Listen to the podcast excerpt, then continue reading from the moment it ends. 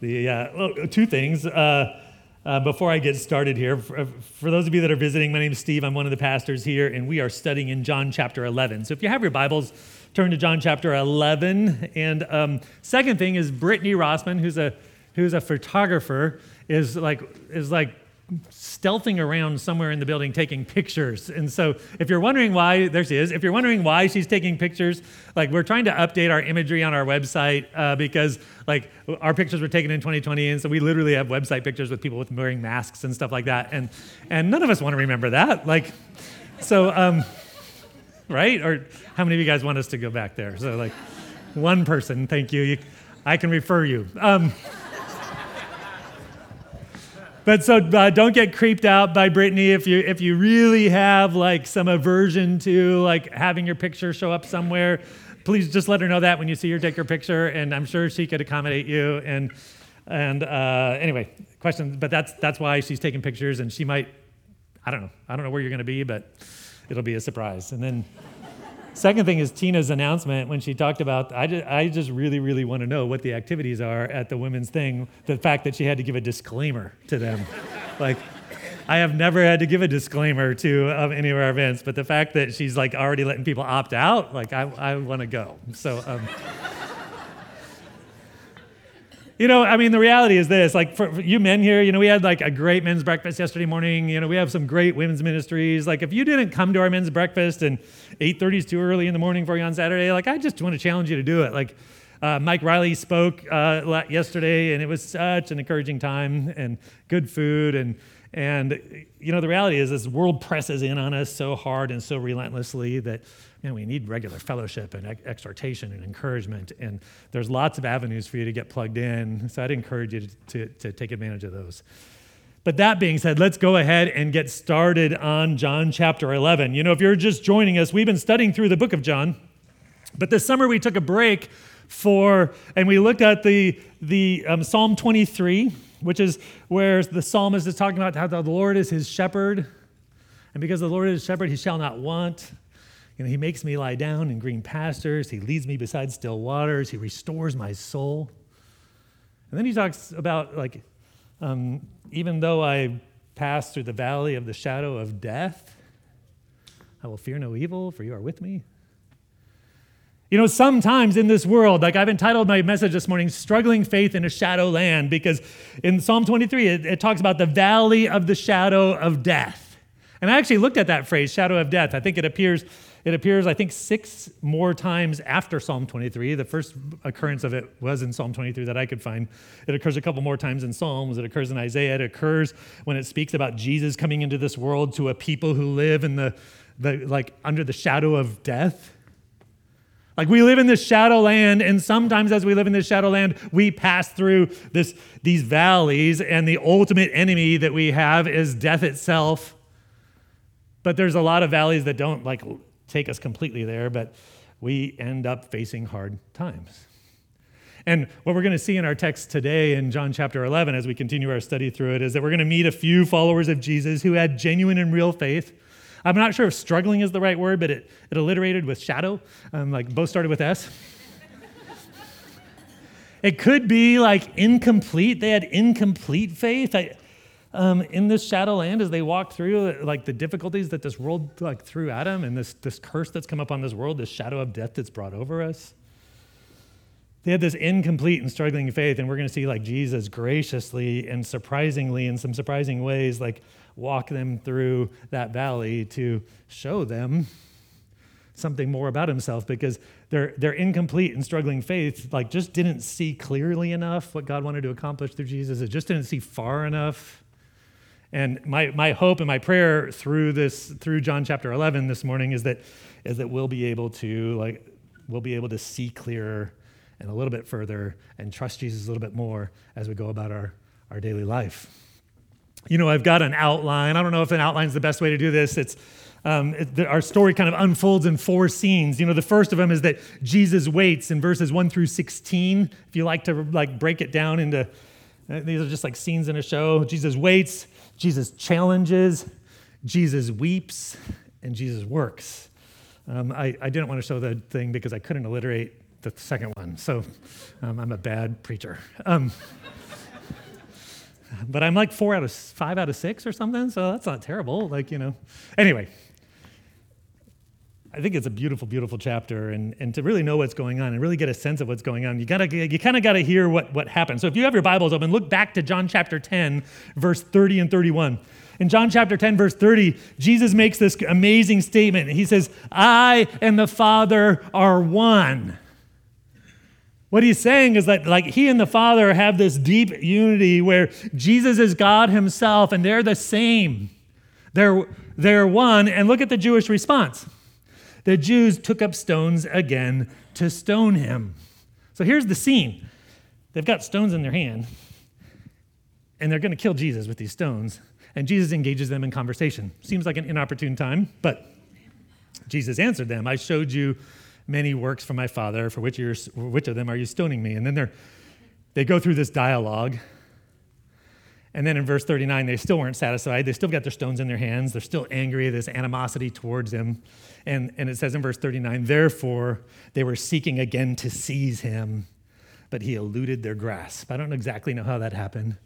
But somehow Jesus, the Son of God, was able to slip out and, and elude their grasp. And our, and our account really starts for us in John chapter 10, verse 40, and it'll go into John chapter 11. So um, why, don't, why don't we stand? And I'm going to start reading at John 10, verse 40, because this is where our account really starts. And I'm going to just read this first scene all the way through verse probably 16. This is God's word for his church. And he, Jesus, went away again beyond the Jordan to the place where John was first baptizing, and he was staying there. And many came to him and were saying, While John performed no sign, yet everything John said about this man was true. And many believed in him there. Now, a certain man was sick, Lazarus of Bethany, the village of Mar- Mary and her sister Martha. And it was the and it was the Mary who anointed the Lord with ointment and wiped his feet with her hair, whose brother Lazarus was sick. The sisters therefore sent him, saying, Lord, behold, him whom you love is sick. But when Jesus heard it, he said, This sickness is not unto death, but for the glory of God, that the Son of God may be glorified in it. Now Jesus loved Martha and her sister and Lazarus. When therefore he heard that he was sick, he stayed two days longer in the place where he was. Then after this, he said to his disciples, Let us go to Judea again. The disciples said to him, Rabbi, the Jews were just now working to st- uh, seeking to stone you, and you are going there again? And Jesus answered, Are there not 12 hours in the day? If anyone walks in the day, he does not stumble because he sees the light of the world. But if anyone walks in the night, he stumbles because the light is not in him. This he said, and after that he said to them, Our friend Lazarus has fallen asleep, but I go that I may awaken him out of sleep. The disciples therefore said to him, Lord, if he has fallen asleep, he will recover. Now Jesus had spoken of, of his death, but they thought he was speaking of literal sleep. Then Jesus therefore said to them plainly, Lazarus is dead, and I am glad for your sakes that I was not there, so that you may believe, but let us go to him. Therefore, Thomas, who is called Didymus, said to his fellow disciples, Let us also go, that we may die with him. Let's pray. Father, I just thank you for your word, and I thank you for the reality that it, that it intersects our day to day life with, and that um, it speaks to those, those deep and dark places of our soul. And Father, I just ask that your spirit would speak through me today to encourage your people, to reveal Jesus to anyone here that doesn't know him, and, um, and that you would give us life um, through your word. Pray these things in Jesus' name. Amen. Yeah, there, there's something really great about this passage just because the way it speaks right to kind of our heart issues. But our first scene really unfolds here. You know, Jesus is beyond the Jordan River. He's, he's about 20 miles away from Jerusalem. He's out of the reach of the Jewish leaders who are trying to kill him. And we saw at the end of chapter, chapter 10 that many people were believing in him. So, so Jesus is in this place, and his disciples are in this place of safety and security and ministry success. And then we get into chapter 11 and we're immediately introduced to three people. We're introduced to Lazarus, and they're all brothers and sisters Lazarus and Mary and Martha. And I just wanted, I know it's early in my sermon, but I'm going to take a tangent. Look how, it, how Mary is introduced to us here at the beginning of this chapter. I think it's in verse, yeah, verse 2. And it was the Mary who anointed the Lord with ointment and wiped his feet with her hair, whose brother Lazarus was sick. There's this scene that John talks about, about uh, and, and we're introduced to this Mary as somebody who anointed Jesus with ointment and wiped his feet with her hair. The reason why that's really, really interesting, why I want us to focus on it a minute, is that that actually hasn't happened yet. And John hasn't told us about that yet. It actually happens in chapter 12, the next chapter. So, chapter 12, verse 1 is, this, is where that story begins. So, what John does here, it's kind of some sleight of hand, is he's pointing us forward to, to a story that hasn't happened yet. And if you go to that story, like I'm going to give you a spoiler alert here. Sorry if you, if I, I really didn't want to do this because I'm like, man, if nobody knows how the story ends, I don't want to spoil it for them. But flip over to John chapter 12, verse 1. Jesus, therefore, six days before the Passover, came to Bethany where Lazarus was, whom Jesus had raised from the dead. Like, it's just a few verses after that event happened, and like, we're, we're really going to be like, Lazarus who? Like, that has brother Mary and Martha. Like, but what, you're, what you see happening is that those two stories point back to each other. Do you guys see that? And then in the middle of it is this text we'll look at hopefully next week, uh, where there's this scene with the high priests. And, and you know, when you study the Bible, sometimes I come to the Bible and, and it's like, I, I view it like panning for gold. Like you'll scoop up like some sand and you see some color there and you start swirling it around if anybody's ever panned for gold. And sometimes, like, there's nothing there. And then sometimes you're like, oh, there's like some just riches there. I don't know. I have my gut instinct. But if you're, one uh, I don't know exactly why those two stories are pointing back to each other with this account of the high priest in the middle, but I suspect some reasons. But if you're one of those people who are sitting here this morning and saying, like, yeah, I know I need to read the Bible, but I just don't know where to start or what to study. Anybody? And there's like 75 liars in here at least.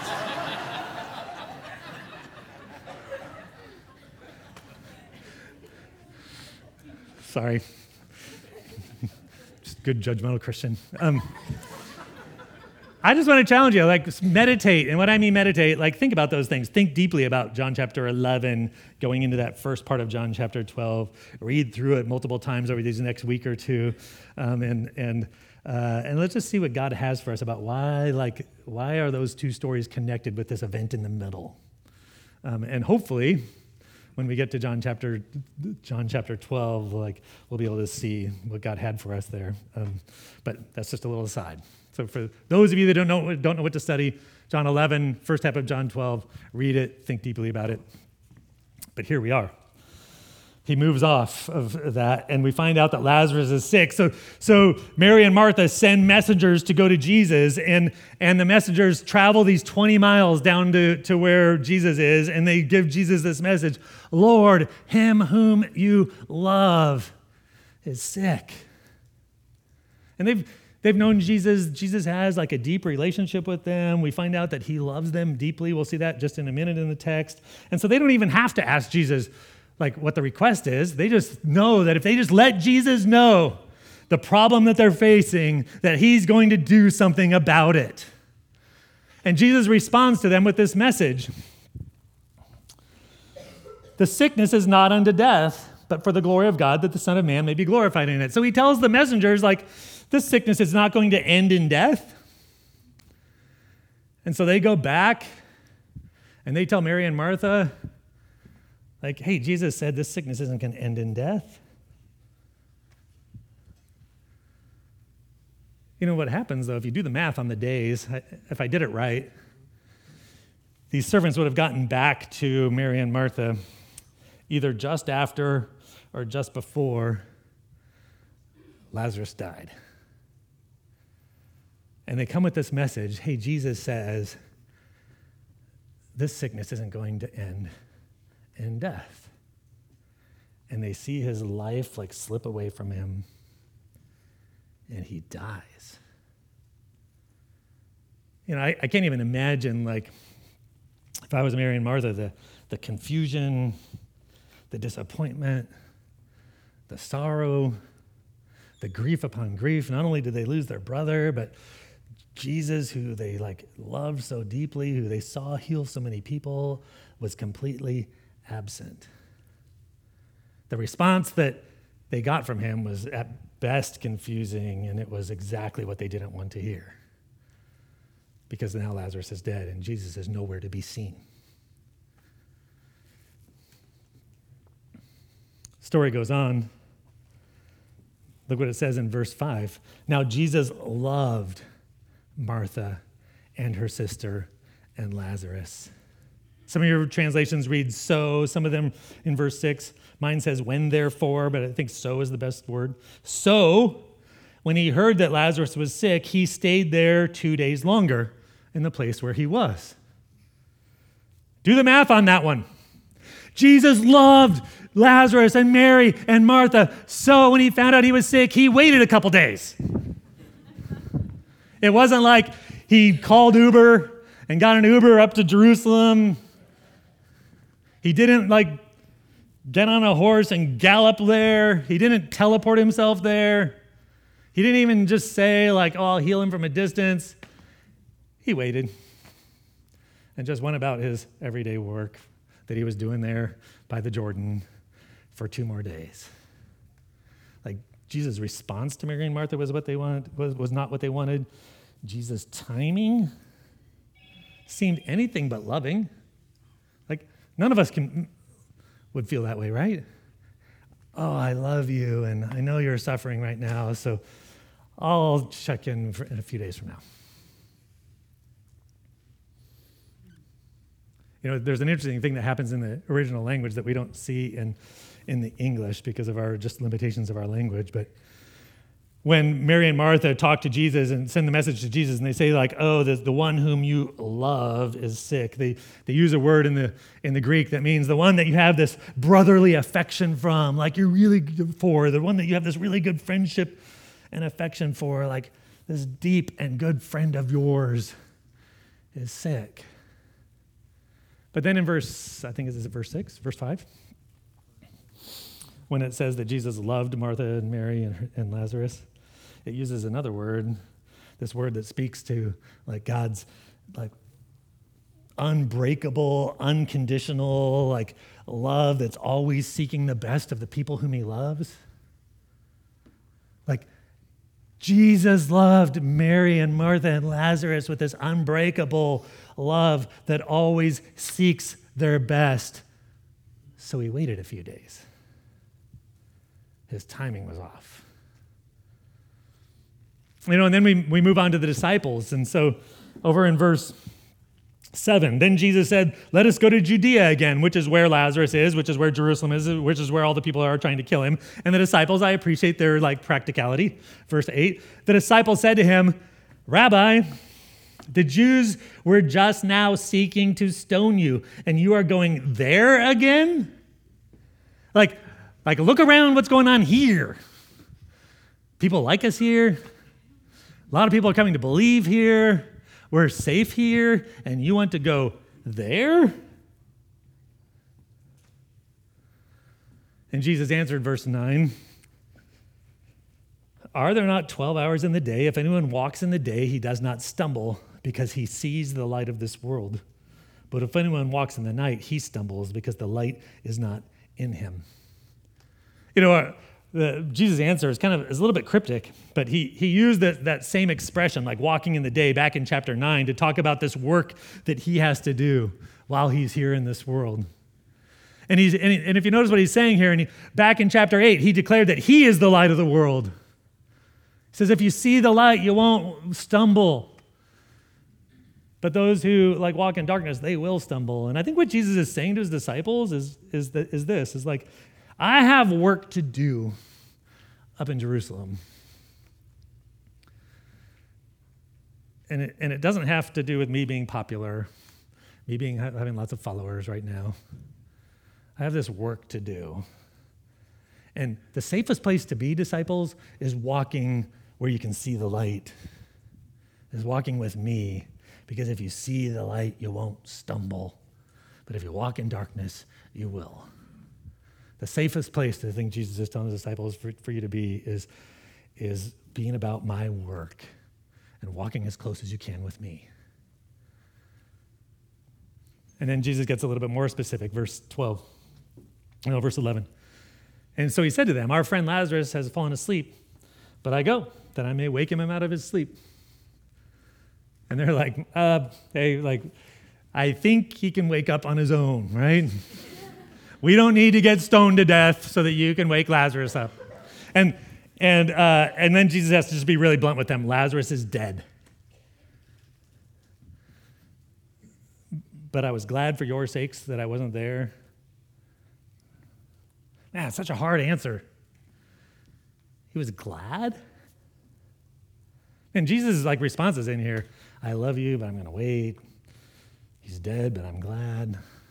They almost feel like callous, right? Like, what do you do with all this?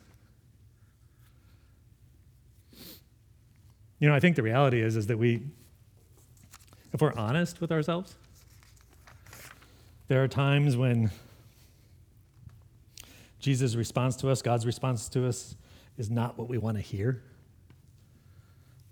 or it's confusing.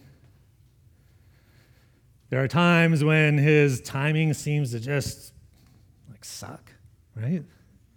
Can I say that? My wife will tell me I shouldn't have, but sorry. but if we're honest, right? His timing, his response, his timing, and his leading doesn't seem to be where we want to go. We're leaving this safe and fruitful place to go to this place where there's danger and animosity. Look at Thomas's response. And you guys laughed at it, which I, I love this response. There, Thomas, therefore, who is called Didymus, said to his fellow disciples, Let us go. Let us also go that we may die with him. I mean, there's some cynicism there that I am like masterful at. But like, think about this for a second. Like, Thomas gets a bad rap throughout the Bibles. You hear about doubting Thomas, and he's one of Jesus' 12 like followers, and he gets a bad rap. But this, I actually believe this is this is our first glimpse of like this struggling or incomplete faith.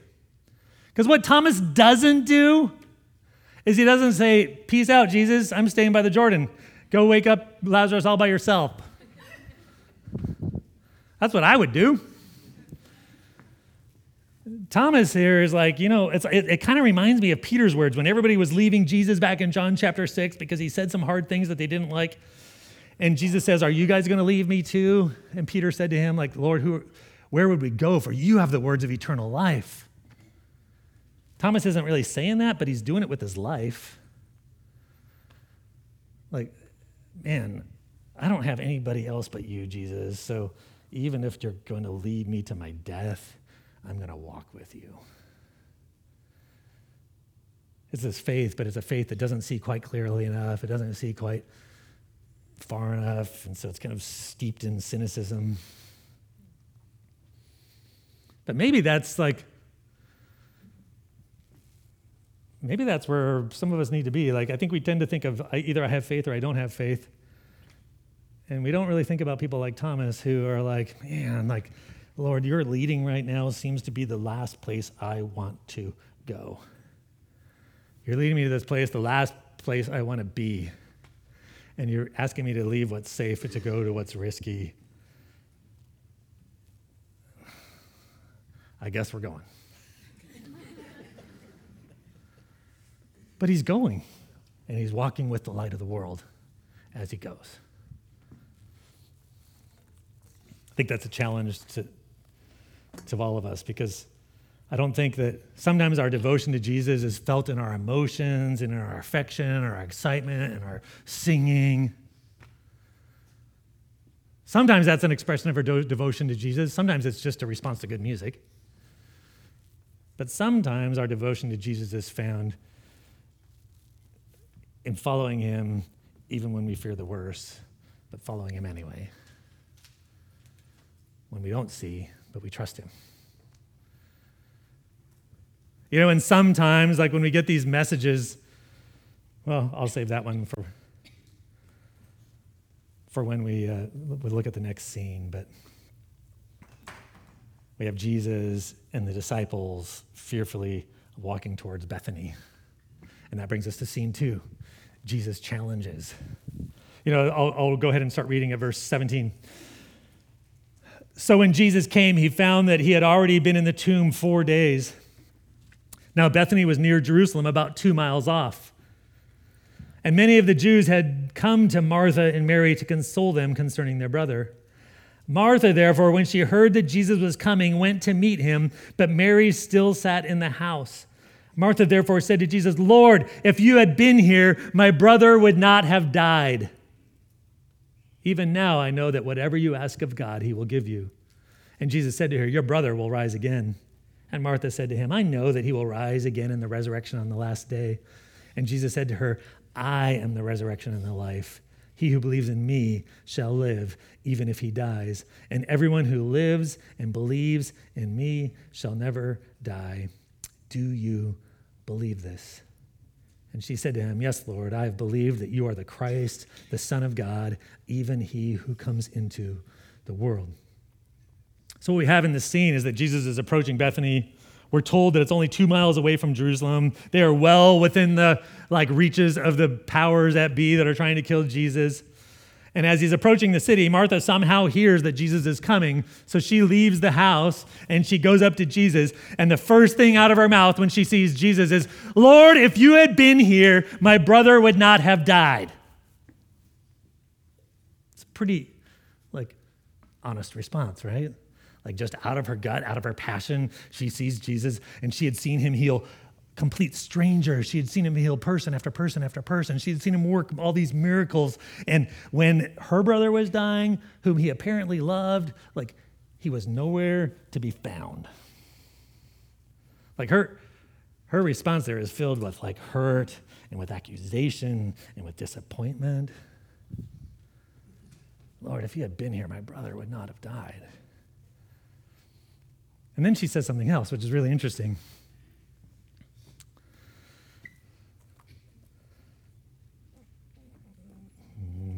Where is it? 22? Yeah, even now, I know whatever you ask of God, God will give you. As the story plays out, it's clear, in my mind anyway, that, that Mary doesn't even, isn't even considering like Lazarus coming back from the dead. But what she's saying there is she's like taking the edge off of it a little bit. Like, Lord, I'm really hurt. I'm disappointed. You could have stopped this, and you chose not to. Yet, I still believe, yeah. I know that God listens to you and God responds to you and you've got this relationship with Him. It's this conflicted spirit within her. Like she's angry on one end and she's hurt and she trusts at the same time and she doesn't even know what to make of all of it. And Jesus says to her, like, your brother will live again. And Martha, she's a good theologian said to him, I know that he will rise again in the resurrection on the last day. Like she's telling herself all the right things. I know that there will be this day when, you, when the dead will rise. And Jesus like stops her and redirects her attention. I think it's really important. He's not directing her attention to some like her attention to some like far off day in the future that she just heard about like theologically. She she says, he says to her as she's like, I, I think she's probably weeping there too. I am the resurrection and the life. He who believes in me will live even if he dies. And the one who believes in me shall never die. Do you believe this? What he does is he says, Your hope isn't in some future day. Your hope is in a person, and that person is standing before you right now, today. And I am the resurrection and the life. I have the authority over sin and death. Like it says in Revelation, I have the keys of the grave. Do you believe this? And listen to Martha. And this is where Martha, like Thomas got, gets a bad rap, Martha gets a bad rap. For, you ever heard that? There was a book like a Martha Heart and a Mary World or something like that, which makes it sound like, or a Mary Heart and a Martha World. That's probably the way it was. Um, and I, the book's probably good, but like it implies that Martha just never gets it. But like, listen to this statement. And I think I, I've read a lot of the Gospels, and I think this is probably the clearest statement about who Jesus is anywhere in the Gospels. Listen, listen to what she says. Yes, Lord, verse 27, I have believed that you are the Christ. You're the Messiah, the promised one from old that's coming in to, to bring in our hope. The Son of God, the one that's got the same DNA as the Father. Even he who has come into the world, the pre existent one who has come and lived among us. I believe that. But you sure let me down. You sure let me down. You know, I, I wonder if that's, can we have this picture with Thomas that's this way? We have this picture of Martha that's this way. And, you know, I think the reality is, is that neither she nor Thomas like had the right perspective or, or could see far enough or clear enough. And I think sometimes our limited perspective causes us to cast doubt on God's unlimited love. Jesus loved Mary and Martha and Lazarus, so he waited. Our limited perspective often causes us to cast doubt on God's unlimited love, but the story of the Gospel of John will play out to prove God's love to us beyond doubt, or actually beyond reasonable doubt. I believe Jesus, if, but if you had only been here. You know, I wonder if that's like the posture of faith as we walk in this like shadowy world. Again, like often we think like, oh, we've got faith, so everything's great. Now Mary was like, Lord, if only. Yet I believe. Do you guys see that? That tension in our soul? And Like, don't we live there half the time or most of the time if we're honest with ourselves? If only you had been there when my friends betrayed me and left me all alone. Yet, I believe, if only I'd been there when my marriage came like crumbling down around me, or when my kids just like walked away from you, or when like those, that person sinned against me so deeply, if only you had been there. Yet, I believe. I think that's the kind of faith we need to have in this world. Because I don't think we're all, we're all just going to like have this perfect faith. But we need to have a faith that trusts God enough that even when nothing is making sense around us, even when it seems like he didn't show up, his timing was terrible, and he was leading us someplace we didn't want to go. Yet I believe that you are the Christ, the Son of God even he who comes into the world, which is what John ends the book with. He says, That's the whole purpose of my book, is that you would believe that Christ is the Son of God and that believing you would have life in his name. Like Martha is getting it even in the midst of her struggle.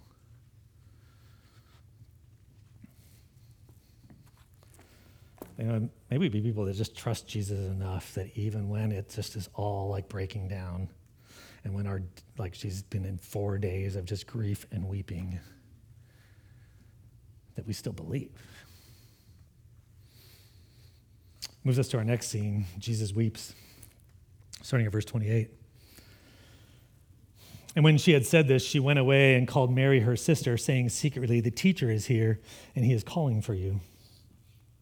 And when she heard this, she arose quickly and was coming to him. Now, Jesus had not yet come into the village, but was still in the place where Martha met him. The Jews, therefore, then who were with her in the house and consoling her, when they saw that, she, that Mary rose up quickly and went out, followed her, supposing that she was going to the tomb to weep there. Therefore, when Mary came where Jesus was, she saw him and fell at his feet, saying to him, Lord, if you had been here, my brother would not have died. When Jesus therefore saw her weeping, and the Jews who came with her also weeping, he was deeply moved in spirit and was troubled, and said, Where have you laid him? And they said to him, Lord, come and see. And Jesus wept. And so the Jews were saying, Behold how he loved him. But some of them said, Could not this man who opened the eyes of him who was blind have kept this man from dying? So here you have this scene, and Mary is in the house just weeping with all the people mourning and grieving like Lazarus' death. And Martha whispers something into her ear, and they see Mary. it says it twice that she got up quickly. like she jumps up, probably in her sorrow, and goes running out of the house. And so the Jews are all like, better go with Mary. So they're all like following along with her. You know, if you've ever been in grief, you know this is true. Like sometimes you just need people to be with you, right? They're following along with her, and she sees Jesus, and she's overcome, and she falls at his feet, and she's weeping there. And she says the exact same thing that Martha said. They probably had been thinking about this over and over and over and over again. Like, why didn't he come? Maybe they had even talked about it to each other. Lord, if you had been here, my brother would not have died. And she's weeping. And Jesus, it says that Jesus, as he saw her weeping, as he sees everybody else weeping, that he was greatly moved in spirit. So it's a sense of like he gasped, kind of from the depths of who he is. And he asked where Lazarus' tomb was, and they said, Come and see. And so it sounds like as they're walking towards the tomb that Jesus himself like breaks down weeping.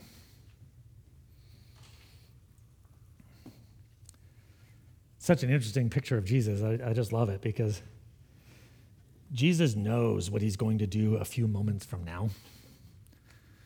Jesus knows what his plan from all eternity has been and what he's going to do for Mary and Martha and Lazarus in this moment. But he doesn't just stand stoically by letting his plan work, but he enters into the grief of their loss and he experiences it himself. Like they recognize his weeping is a sign of the depth of his love for Lazarus. They all looked on and said, Oh, how he loved him. So it's interesting. I think we need to like grasp this because because it's easy for us to think as we look about God's sovereign plan, and even as we talk about how God will sometimes lead us through difficult times to teach us more about Himself and to reveal us more about Himself, that we kind of view God as just like this puppet master in the sky that's emotionally detached from everything that's going on. And, and what Jesus is showing us here is that is absolutely not the case. He enters into their grief. And if you think about it, I spent a lot of time thinking about this this week. Like, Jesus, more than anyone, knows the sorrow of death and what it means uh, as regarding like what we've lost as his people. He's the one that created us. He's the one that gave us life. He's the one that like planned this like life of blessing and joy and worship and fellowship forever. And he was there when we rebelled against him and when the curse of death fell over this world. And he knows how much we've lost.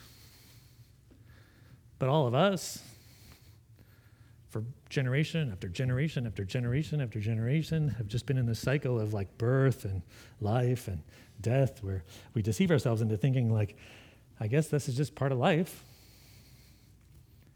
No. Like, this is not what God intended for us. Death was not his plan. It is an abnormal invader into this world, and we should weep over it. We should weep when we see when we feel the loss. We should weep like for the, for everything that this world has lost because of our rebellion against God. And if we rob ourselves from that and act like, oh, death isn't that bad, or just like camp in our theological realities and never engage it, like I think we do disservice to our soul. Jesus knew all the right answers. He knew how brief Lazarus' death was going to be, and he was weeping anyway. And I think if we understood everything that we've lost, we would probably do more weeping than we do. So don't fall prey to this. Don't fall prey to this notion that, oh, because we have the right answers, you know, we don't need to feel bad. No, we should feel bad. This world is broken. But we don't stay there. We look to the one who gives life. You know, it's also easy to feel as if maybe like, oh, I get Jesus feels bad. But the Father, he's the stoic one that's, that's you know, steps back and just puppet masters everything. And do you remember what John started this book with? I think it's in, I don't know if I have it. Yeah, John chapter 1, verse 18. No one has seen God at any time. the only begotten God who is in the bosom of the Father, he has explained him. Like Jesus is the one who explains what the Father is like to us. We have a Father who feels our grief and enters into it. Don't think he just stands off and, uh, and he loves us so much that he came into this world to take care of that problem forever. In fact, like Isaiah 53, speaking about Jesus prophetically, listen to what Jesus does for us. Surely our griefs he himself bore, our sorrows he carried. Isaiah 53 11, as a result of the anguish of his soul he will see it and be satisfied by his knowledge. The righteous one, my servant Jesus, that's what he's talking about, will justify the many as he will bear their iniquities. And it's, he carries our sorrows, he bears our griefs, he has anguish of soul so that he can carry our iniquities. I would suspect that Jesus feels the grief that Mary and Martha feel even deeper than they do. And that brings us to the fourth point this morning that Jesus works in verses 38 through 44. Jesus, therefore, again being deeply moved within, don't miss that, came to the tomb. Now it was a cave, and a stone was lying against it. And Jesus said, Remove the stone. Martha, the sister of the deceased, said to him, Lord, by this time there will be a stench, for he has been dead four days. Again, Martha, the ever practical one, like, Jesus, Jesus, you don't get it. It's too late. He's been dead four days. And we don't want to open that. Look what Jesus says to her. Did I not say to you, if you will believe, you will see the glory of God? Remember that message that she sent to the, he sent to them through the messengers? This, this sickness will not end in death, but for the glory of God, that the Son of Man might, you might see it and the Son of Man be glorified. Up, up in verse 4. He's reminding her of that. Like, remember when I told you this wasn't going to be the end? Remember when I, when I said you would see the glory of God? Just watch. And he moves on and he says, um, verse 39 no, verse 41. And they removed the stone, and Jesus raised his eyes and said, Father, I thank you that you hear me. And I knew that you hear me always. I know that you hear me always, but because of the people standing around, I said it that they may believe that you sent me. Such a weird prayer.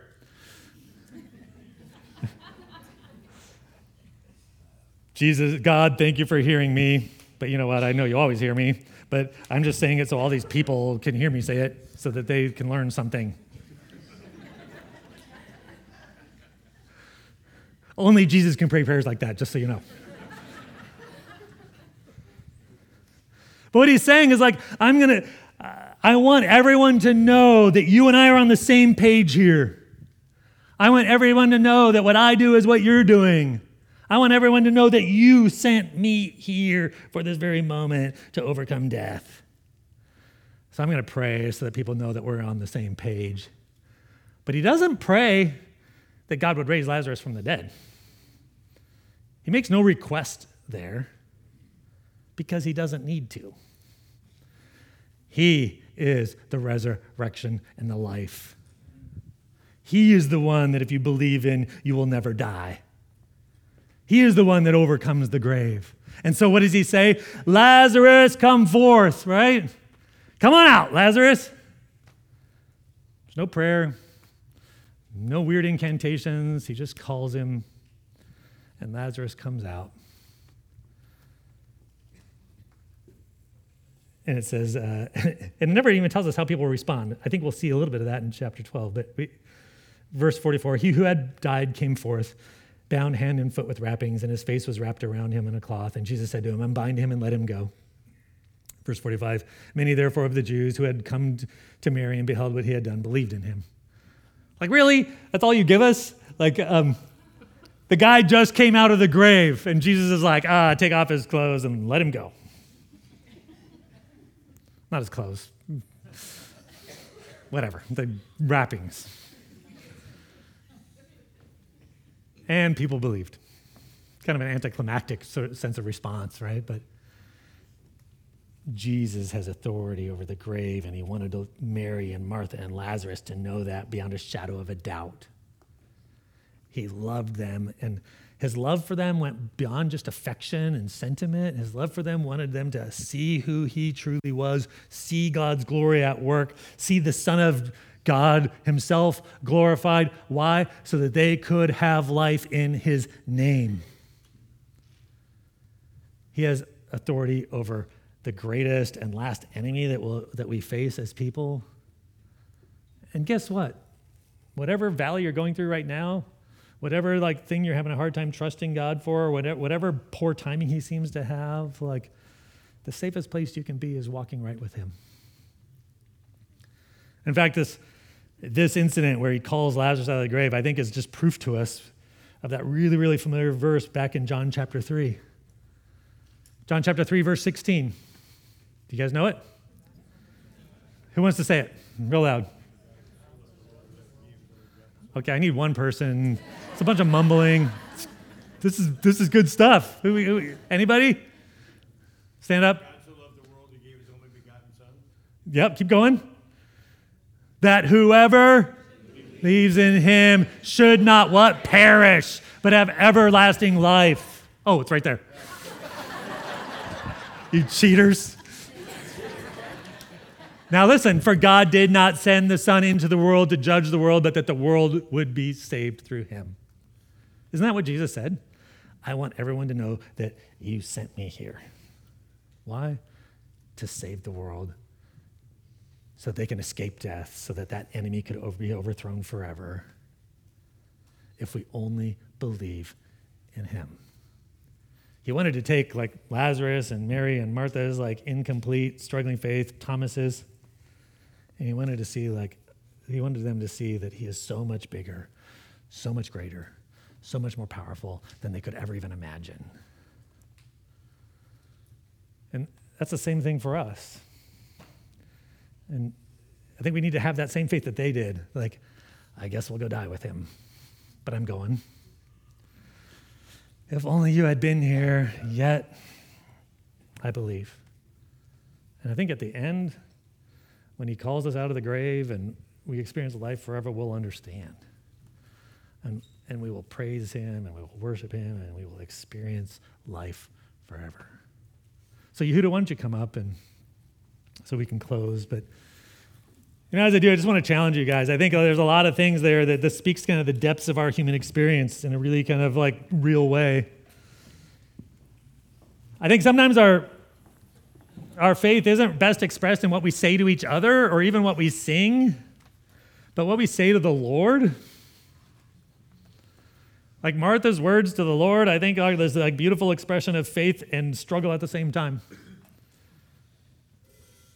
And it's okay. It's okay to come to the Lord with your struggles and with your disappointments and with your hurts. But just come to Him. Because I think too often, like, there's a lot of places in this story that people could have tapped out. Thomas could still be sitting by the Jordan River. Martha could have said, Forget it, man. Like, Jesus let us down. I'm staying here with Mary. Do whatever you want, Jesus. Mary could have done the same thing. And I think we do it all the time. And Lord, this is not turning out the way I expected it. So I'm just going to try to try to soothe my hurt some other way. I'm just gonna like sit here. I'm just gonna, I'll maybe go sing some songs and act like I'm saying the right thing, but I'm not really gonna talk to you about it. I think sometimes our faith is best expressed in what we say to Jesus instead of what we say about him. So I, I just want to encourage you, like, he can handle it. Take that pastor of Martha if you're there, like, man, if only, Lord, yet I still believe you're the Messiah the one that's going to bring about all of the things that you promised for me. You're the Son of God, the one who loves us and who's been sent into this, and you've been the one that's been sent in this world to save me so that I can have life and follow him. Because if you just walk in darkness, you're going to stumble. So you to close us, and I'll close us in prayer.